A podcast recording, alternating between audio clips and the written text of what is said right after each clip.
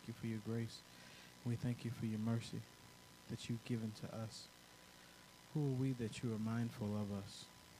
But you have sought to make us just a little lower than the angels, and for that we say thank you. Thank you for this time in your word, and we ask you to bless it. Bless, Father, the spiritual food for the nourishment of our spiritual body.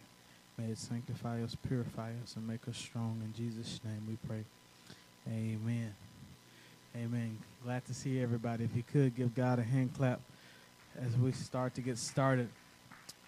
We are very glad to be in our final installment, not because it's the final installment, but because uh, we've covered some really, really good stuff in the book of Ephesians. Ephesians has been a wonderful book. Uh, it is a great book um, to take care of both doctrine and practice. Um, several books in the New Testament do do that, and it's important that we know number one, what we believe, and number two, why we believe what we believe. That's an important factor for us to know. And today we talk about a very familiar passage of Scripture starting at Ephesians chapter 6, uh, around verse 10. We talk about spiritual warfare a lot of times. And uh, oftentimes there are many teachings on spiritual warfare, and we're going to take uh, our time and begin to teach this in part 12. For those of you who are watching uh, or listening by podcast, we want to be able to say welcome. Uh, we're so glad that you took the time to learn with us, and we're excited about what God is going to do. If you could, if you could read in concert with me, uh, we're going to read some of these scriptures. We might not go all the way through them. I want to go uh, only down to from verse 10 to verse 13 right now. So if you could re- read that with me, let's get ready and read. Finally, be strong in the Lord and in his mighty power. Put on the full armor of God so that you can take your stand against the devil's schemes. For our struggle is not against flesh and blood but against the rulers, against the authorities, against the powers of this dark world, and against the spiritual forces of evil in the heavenly realms.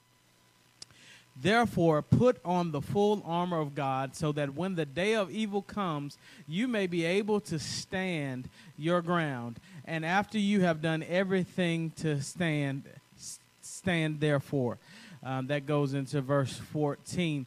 And I want to start we often talk about battles and we often talk about spiritual warfare, but there are more than one front. There is more than one front to fight the battles that we face. I don't know if you know it, but we're in the fight of our lives. We are in a very critical fight.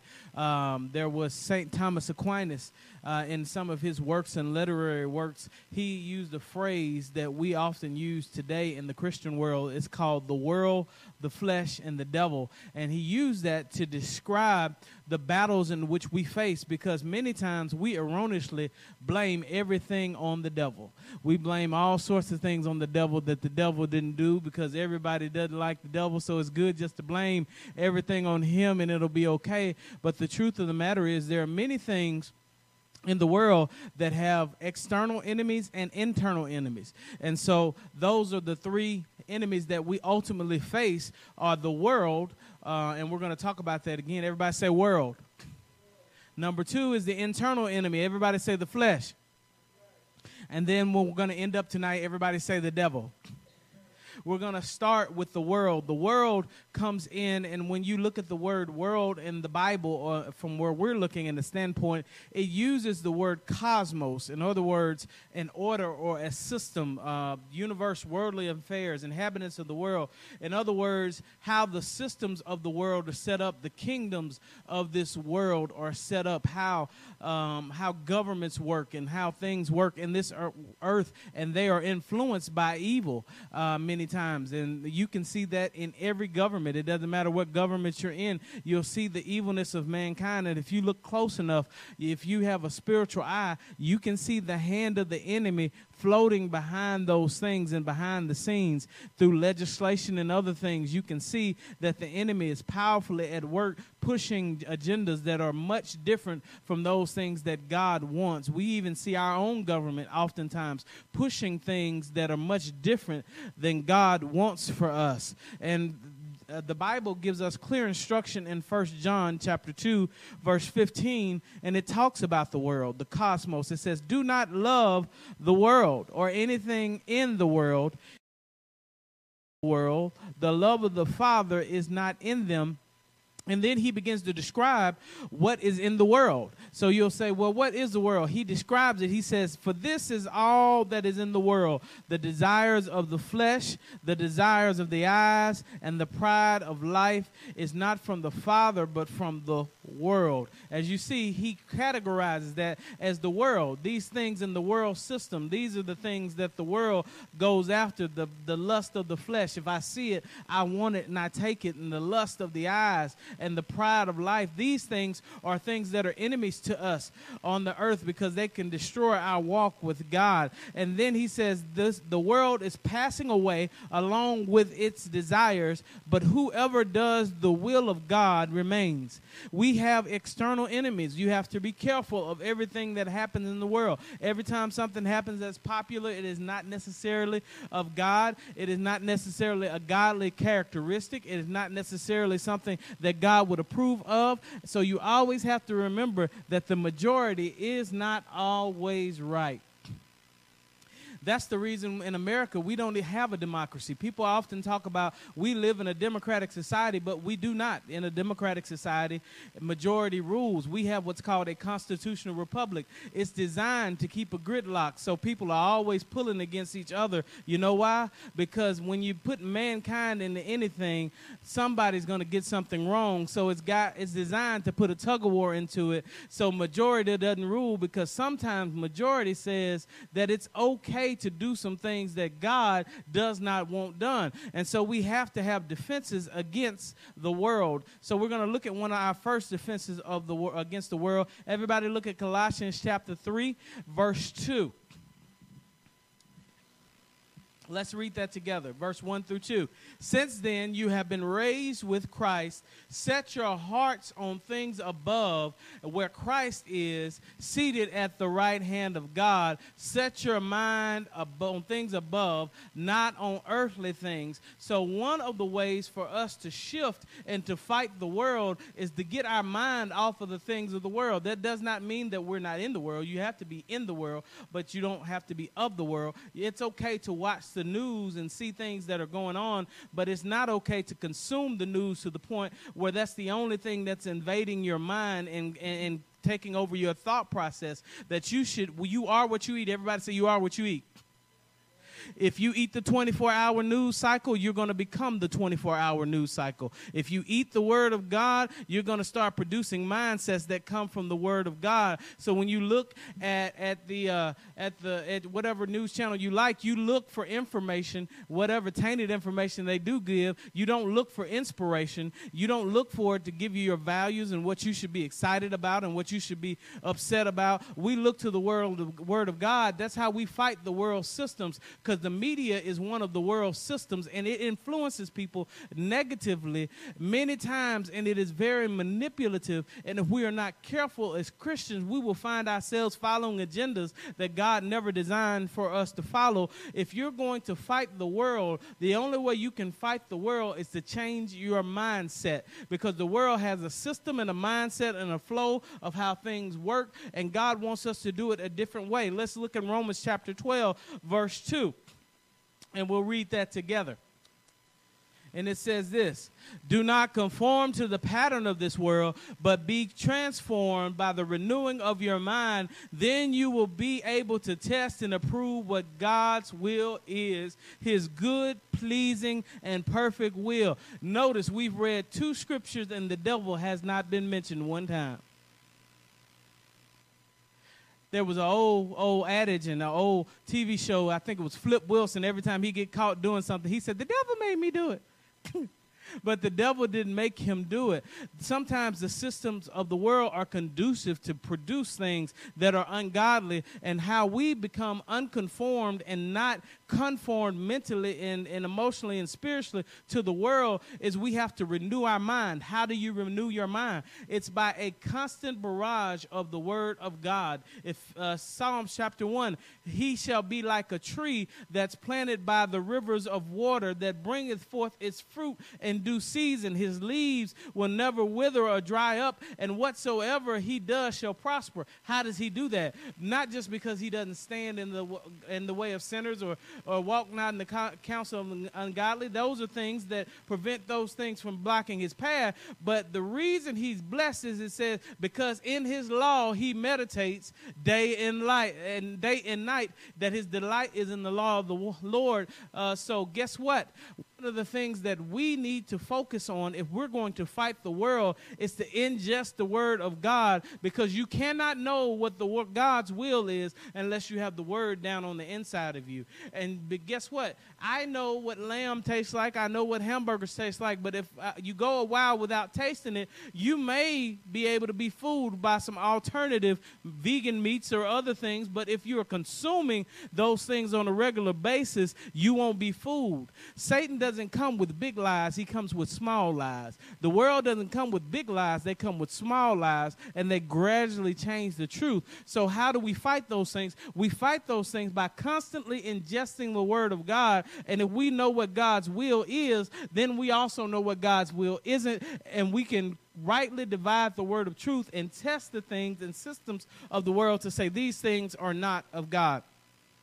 Now, let's go to Philippians chapter 4, verse 8. This is another defense against the systems of the world. Is this helping anybody?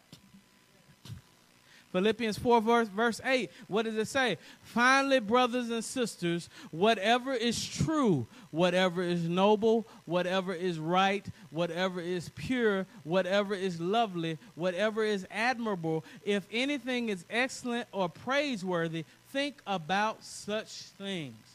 How do you fight against the world systems on a personal level? It's simply by renewing your mind, focusing on Christ, and raising your family as well to focus on Christ and the Word of God. We need to make sure that our minds are focused on the things of God because a shift in focus will cause a shift in direction because so as a man thinketh, so what?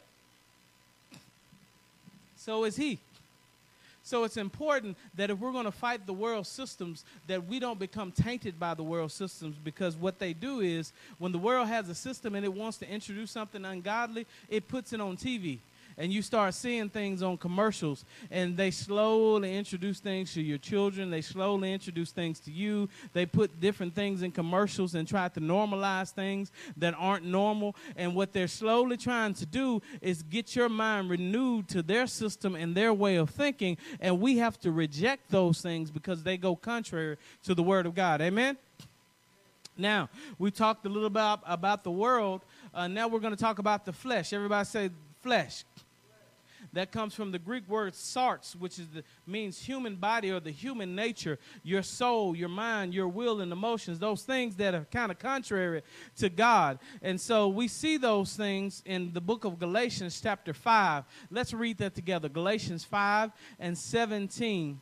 There's a lot in Galatians there, but I just picked these few for time's sake. And it says this let's read.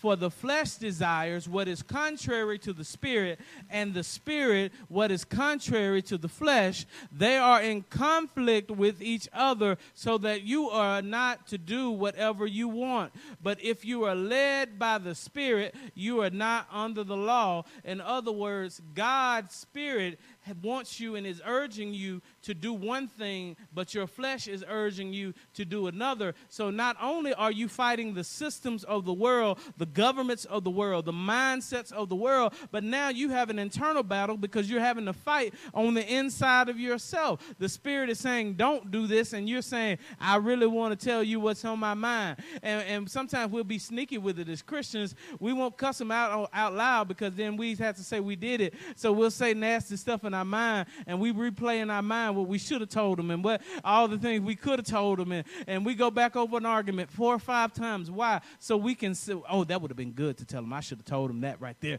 And things like that. We do that sometimes. Our flesh is fighting against godly behavior. And what we have to do is learn to walk in the spirit. That's the defense against the flesh. So let's read that Galatians 5 and 16.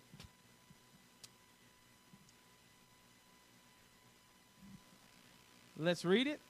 So I say, Walk by the Spirit, and you will not gratify the desires of the flesh. What does that mean? That means that we set an intentional day to day focus on living that pleases God. In other words, when you hear the word walk, or, or in that sense, it means a day to day. You're walking, you're continually doing it. Does that mean you get everything right and perfect? No, it doesn't, but it means that you have a habit and a mannerism that you're trying to walk in a way that pleases God. And if you're busy trying to please God, you won't have a time to do other things. There's an old adage that says, What? Idle minds are the devil's workshop or idle hands are the devil's workshop. And the best way to combat the flesh is to be busy with the things of God. The Bible says that the the, the maiden or the married woman uh, takes to her husband, but the virgin, uh, she is to be married unto the Lord. Why? Because if you're busy doing God's work when you're young, you don't have time to do what?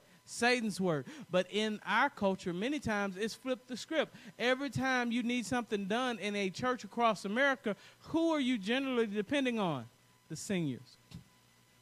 Because they're retired, and, and, they got a little extra time on their hands. And it's hard to get a hold of young people because there's so much stuff competing for their time. There's so many different types of games. There's so many types of events and things that they could do that get them distracted from the cares of life. And there's nothing inherently wrong with those things. But what is wrong is when you take those things to the extreme and you negate your responsibility to work in the kingdom of God and, and to be able to help a local body of believers because we're all called to work on a local level to be able to do God's work and to propagate the gospel. So it's important if you want to fight the flesh that you have to have an intentional day to day focus. That's why it's important for devotionals. That's why it's important to read your Bible every day, not sometimes and every now and then, because you eat every day. And if you don't eat every day physically, your body gets weak. And if you do not study your word every day, your spirit will get weak, and you will find yourself in some of the toughest trials of life, and you're unable to fight those things off. So it's important that we be encouraged, that we get strong in, in the Lord and deep into the Lord. So now we've looked at some defenses for the world. Everybody say world. We've also seen how to fight the flesh. Somebody say flesh. Now we're coming up to Ephesians chapter 6 as Paul ends his letter to the Ephesians. Everybody say the devil. Hmm. He says in verse 6, chapter, uh, chapter 10, uh, verse 10 of chapter 6, rather. He says, Finally, be strong in the Lord and in his mighty power. I want to stop there because he says, Be strong in the Lord. He's about to tell you how to get into spiritual warfare. And the first thing you need to do and remember is that you cannot get into spiritual warfare on your own and by yourself. Your strength in spiritual warfare will not come from you, it will come from God alone by the empowering of the Holy Spirit the Bible talks about uh, a, a, priest named Sceva, and he had seven sons. And those sons went in to cast out demons and do spiritual warfare, but they didn't have the power of God. And the demon looked at them and said, I know Paul. I, I, and I know Jesus, the person you're talking about, but I don't know you. And that demon beat them out of the house, beat them out of their clothes, and they ran down the street stark naked. Why? Because they tried to do it under their own power. And we have to be very cognizant that there is a spiritual realm. We don't talk about that like we need to do uh, nowadays. We, we kind of gloss over it and go with the practical, and the practical is good, but we must be ever present in the mindset that there is a spiritual world world that is out there, and we have to fight in that spiritual world. Let's read verse 11.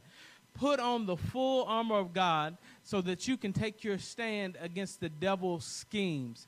Now, I, that word schemes right there is, is seen as methods or strategies that are designed to cause chaos or they're designed to cause disruption. And John 10 and 10, the Bible says that the thief cometh not but what? To kill, to steal, and destroy. In other words, Satan isn't just throwing something at the wall and hoping it sticks. He has strategies in place. He is playing chess, he is not playing checkers. He's putting some people in your place just to trip you up. Lay aside every weight and sin that so easily besets us. Some people that come in your life, they didn't come in your life by accident, they were on assignment and God put them, uh, uh, God uh, placed a hedge around you because the enemy put them in your world on assignment to abort the, the blessings and abort the purpose that God has put in your life. And you must be careful of those people. And you have to be very, very careful of the people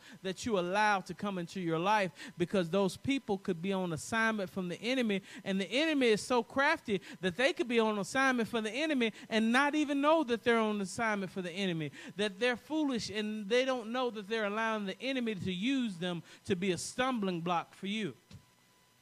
He has schemes. And we must have a dependence on God and, and his power to destroy those strategies. Let's look at Luke chapter 22, verses 31 through 32. Let's read that. Simon, Simon, Satan has asked to sift you as wheat, all of you as wheat. But I have prayed for you, Simon, that your faith may not fail, and when you have turned back, strengthen your brethren. In other words, that sounds very similar, doesn't it?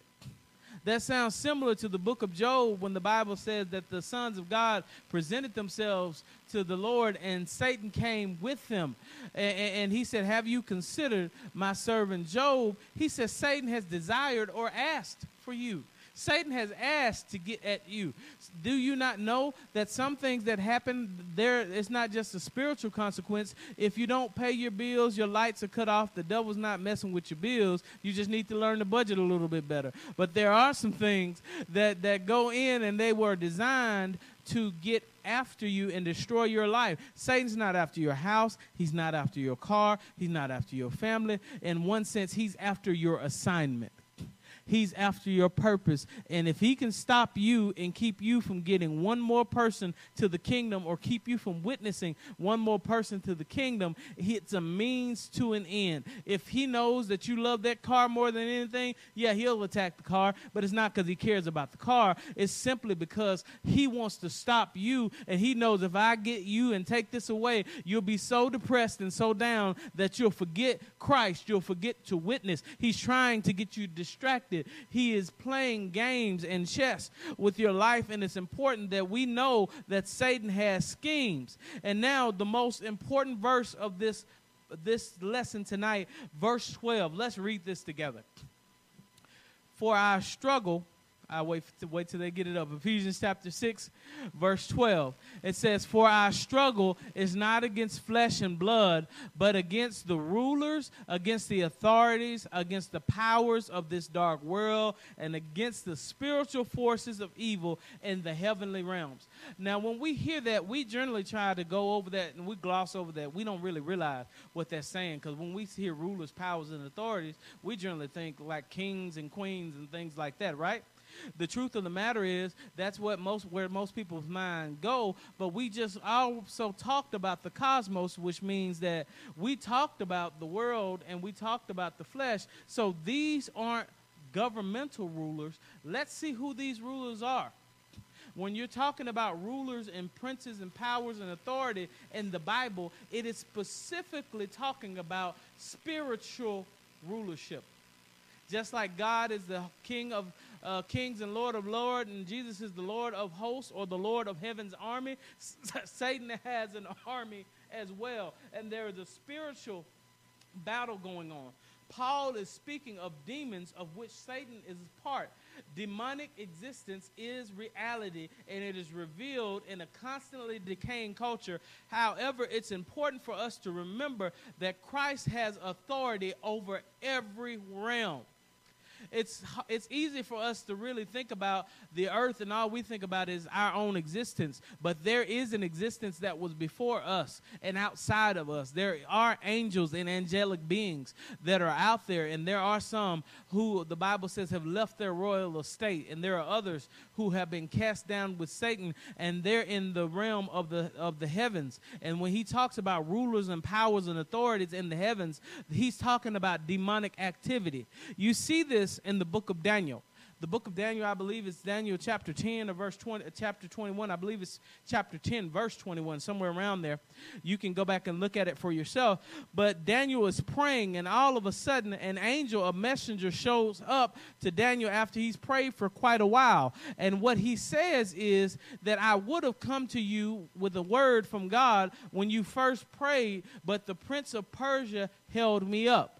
He is not talking about a literal prince of Persia over the kingdom of Persia. He is talking about a principality, which is a spiritual rulership over the region of Persia. And he began to fight with that spiritual region or that spiritual demon. And the Bible says that he said, I could not overcome him, but Michael the archangel had to come and knock him down for me so I could get to you. And now I'm on the way back to battle with him. In other words, there is a battle out there in the spirit realm of which many of us are not cognizant and we are not aware.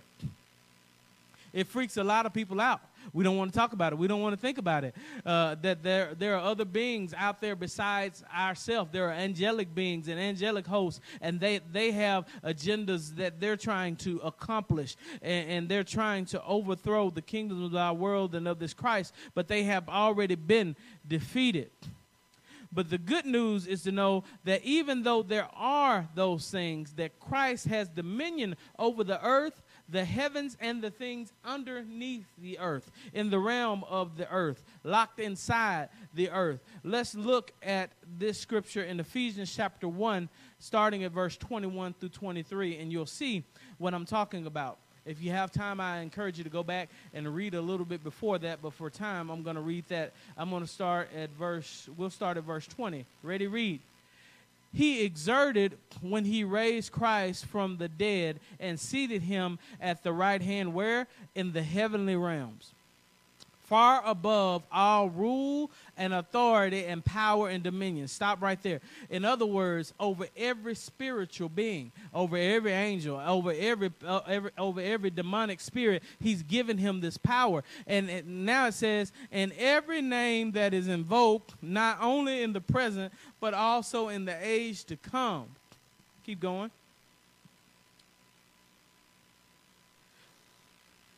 And God placed all things under his feet and appointed him to be the head over everything for the church. One last verse, which is the body, the fullness of him who fills everything in every way. In other words, that when Christ died on the cross, when he rose again, God gave him authority over everything. And you see this also in Scripture. That's why it's important to pay attention to Scripture and not just look at little nuances and keep reading. He says that because he has made himself a servant and become obedient to death, it says now that at the name or the authority, which name means, of Jesus, every knee shall bow and every tongue shall confess. And think about what he's saying in heaven, in earth, and under the earth.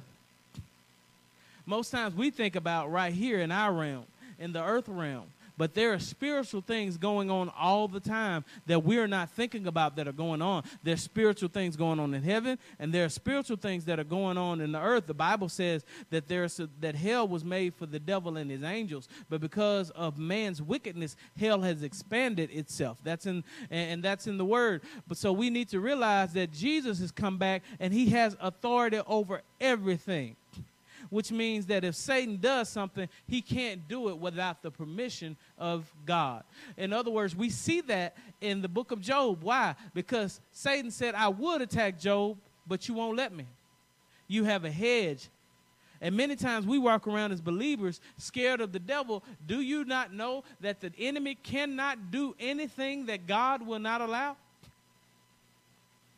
He is powerless before God according to Ephesians 2, chapter 1 through uh, 2, the enemy was at work in the children of disobedience. It says, As for you, let's read that. As for you, you were dead in your transgressions and sins, in which you used to live when you followed the ways of this world and of the ruler of the kingdom of the air. Oh, stop. Notice he said, The kingdom of the what? The heavenlies. Satan, Satan's in this heavenly this this lower heavenly realm. There's different versions of heaven. You have a first heaven and a second heaven, which is the stars and the constellation. And then there's the heaven in which our God resides. Where Paul says, "I was taken up into the third heaven." So the, there are, are different uh, different levels. But the prince of the power of the air, he is the Bible calls him the God of this what world or the God of the cosmos or the God of the world systems. And let's read verse 2 in which you used to live when you followed the ways of the world. Stop right there. You were dead in, in your sins and you used to live by the world's what? System. An eye for an eye and a what? Two for a two. You hit me, I hit you. You lie on me, I get you back. You do this, I do that. And now Jesus said, Come out of that system because nobody wins in that system till everybody's hurt and everybody's gone, and even the survivors there. He says, Love your enemies. Pray for those that use you. Let's keep going in which you used to live with the uh, live when you followed the ways of this world and for the of the ruler of the kingdom of the air the spirit who is now at work in those who are disobedient. Huh.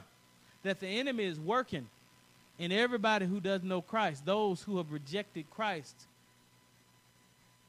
So it's not just a way for us to go and just pretend that these things are not happening, that there is true spiritual warfare out there. And as Christians, we cannot forget it. There's a power principle, and I don't know if they put it up. If they did, I'll be glad, but I want to give it to you, and I want to let you know this. Let's read this. They did.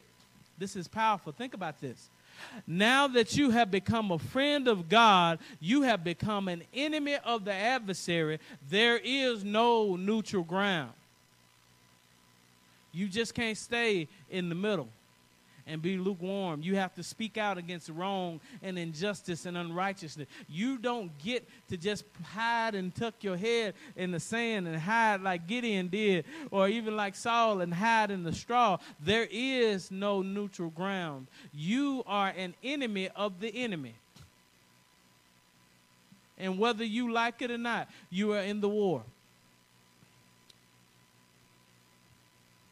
Because America was so uh, isolated and covered on both sides by water and bodies of water, and nobody really wanted to get to them in the world, Second World War. They decided that they weren't going to get into the war. And all of a sudden, Pearl Harbor happened. And what they were really saying is whether you want to be neutral or not, the world is at war, and you're going to have to fight. I know it would be nice for us to think that we could go to church and just come home and have our Bibles and our Bible studies and our friends and our teas and our lunches and be okay. But you love Jesus and you are a friend of God. Therefore, you're the enemy of the enemy and you have to fight. There's an old movie that said, used to say, All my life I had to fight. There is no neutral ground. Matthew 6 and 24, let's read it. No one can serve two masters.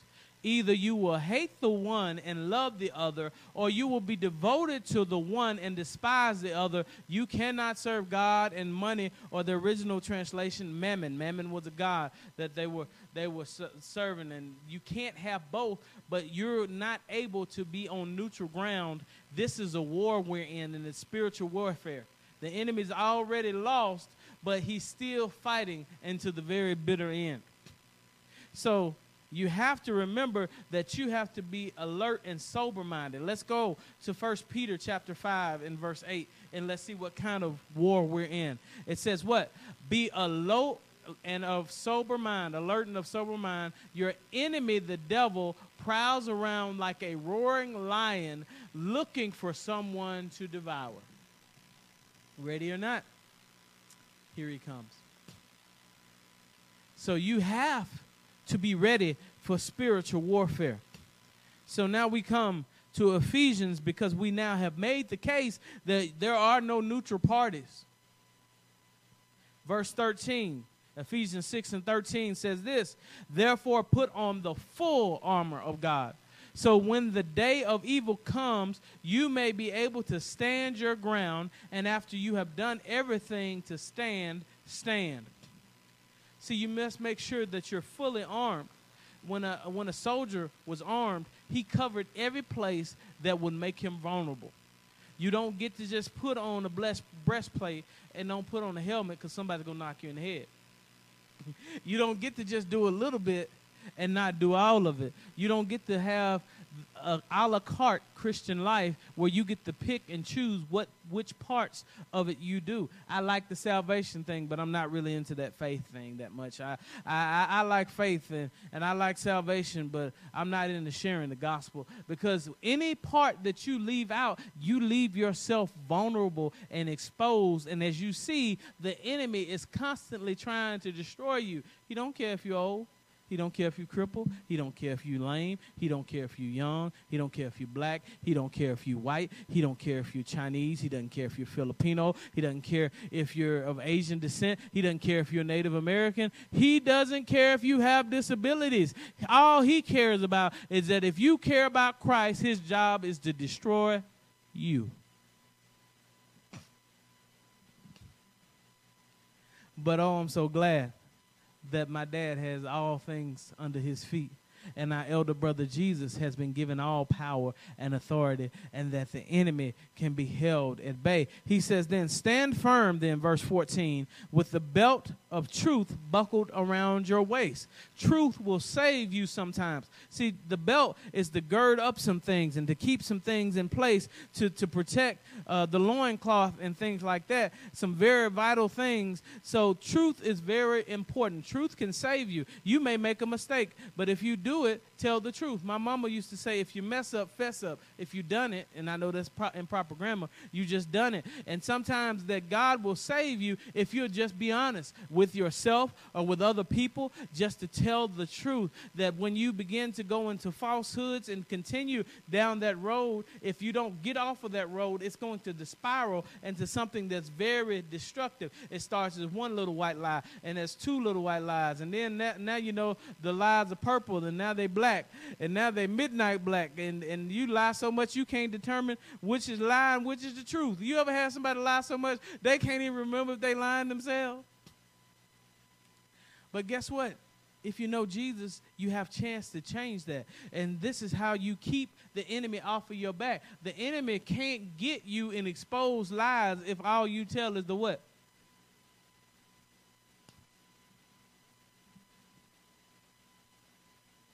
This is not a, a, a, test to tell you to tell everybody your business, but sometimes the best thing you can do about your past is just tell the truth. Because you pull the power from the enemy. He can't hold nothing against you. What do you have? You don't have a secret. You don't have a secret card. Somebody trying to blackmail you, they can't blackmail you. Why? Because you told the what? Truth. You can protect yourself in the truth. What else is there? The breastplate of righteousness that protects all the vital organs. And that's protected in order for you to survive as a Christian. The breastplate of righteousness, all our righteousness is but of a filthy rag. We are made righteous through the blood of who? Jesus Christ. His blood is what protects us. His blood is what covers us. His blood is what keeps us. His blood is what keeps the enemy off of us. And the sting of sin and death is gone away because of the blood of Jesus Christ. He has protected us from those things. And that one day, that Paul says that the corruptible will put on incorruptible and the immortal will put on immortality. And we shall be caught up to meet with Jesus in the air because we are saved feet fitted with the readiness that comes from the gospel of peace. One of the most important parts of a Roman soldier's body was his feet. You know why? That's why they made roads in the, in the Roman culture because when you're able to travel faster, you can not only get commerce going, but you can conquer quicker. Why? Because you can get armies better to, to other places quicker. You ever try to go someplace when your feet is hurting? You put on some shoes, you knew that they looked good, but they didn't feel good. and you figured I'm only gonna be there for a minute, and now all of a sudden you're still there, and you you smiling, but you crying on the inside, and you can't wait till you get home, and you kick them as hard as you can, so they go to the back of the room, and you just fall out of the chair, and you can feel your blood pressure, and you can feel the pulse in your feet, and all those things, and you're almost immobile because your feet are hurting. You can't do anything, and if we don't don't give the gospel of Jesus Christ and be ready to share the gospel, guess what? The church will become immobile and we will not move. How beautiful are the feet of them that what? Preach the gospel. So it's important, especially in today's time, that we remain faithful to God and remain faithful to the word. Whether we have 5,000 or 5 or 500, that we continue to share the gospel and not allow that to be extinguished. It says also, in addition, verse 16, take up the shield of faith. In other words, take God's shield of faith so you can extinguish the flaming arrows of the evil one. That he's going to throw the darts but you got to determine if you have enough faith. Yes, he's going to do some things to wreck your life. Yes, he's going to do some things to hurt you. And, and, what you have to do is you have to learn to say, Greater is he that's in me than he that's in the world. And I have faith that the God who began a good work in me will be faithful to complete it and able to complete it. So I am not going to give up. I have faith. Yes, I have tough times, but I'm not going to allow the enemy to tell me that I'm not going to make it. This is my fifth financial blunder. This is my sixth problem with this or that or whatever the case you have, but you got to have faith that God is able to do it and bring you out of it and don't allow the enemy to kill your steam and keep you from functioning in the flow that God has you. Some people are so depressed they can't do what God wants them to do because they're trying to raise their hand but their mind's are on their bills. Their mind's are on the doctor's report. There's a blessing in giving. If you want to get true blessing, learn to give. Don't and, don't give to get, but get to give and become a generous giver. And you will see how much God blesses you. But if you don't have your finances in order, well, you can't give. You got to have faith to say, I can come out of this. I might have to start little by little. I might have to get a part-time job. I might have to go to get budgeting or counseling or help or whatever the case may be. But my goal is to make sure that I am financially fit because if I am, I can bless the kingdom of God. If I have a sickness, I'll do whatever the doctor tells me to do, but I have faith while I'm doing those things that God is able to heal me, and I'm still believing for my healing. We're almost done. Take the helmet of salvation and the sword of the Spirit, which is the Word of God. All of those things are defensive instruments, except for one. A sword is an offensive instrument. It amazes me how much we as Christians have swords in our hand and then we run and hide. Can you imagine a man coming to a knife fight and he's got an AK 47 in his hand? And as the crowd runs up, he's far outmatched them, but he tucks tail and he runs. How silly would that be? But how many of us hide the Bible and hide our thoughts to ourselves and don't stand on the word of God because we're scared of the systems of the world. We're scared if we say what the Bible says, we may lose our job or we may lose friends or influence. But this word is designed, the Bible says that it is sharper than a two edged sword. It is designed to be offensive. The cross is an offense. This is an offensive instrument. You are not waiting, you are going out the Bible says, Go therefore into every nation and preach the gospel. Be on the offensive. Verse 18 through 20. We're going to read these and we'll be done. Ready, read. And pray in the Spirit on all occasions with all kinds of prayers and requests. With this in mind, be alert. Uh, that's that word again. And always keep on praying for all the Lord's people. Pray also for me that whenever I speak words, the speak words may be given me, so that I will fearlessly, fearlessly make known the mystery of the gospel, for which I am an ambassador in chains. Pray that I may declare fearlessly as I should.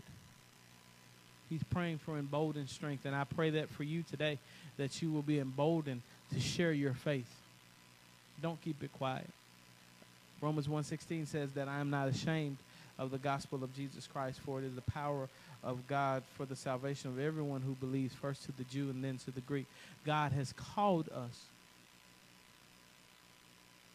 to share his word. We are in a spiritual battle. We need to know which battles we're fighting. In order to be effective in the right battles, we need to know which enemy we're fighting. Sometimes we're fighting the devil, and the devil is not the battle. The devil is not the problem, it's our own flesh. And that's why we don't get any progress because we're fighting the wrong enemy. Sometimes we're fighting our flesh, but it's the system of the world, and we're fighting the wrong enemy.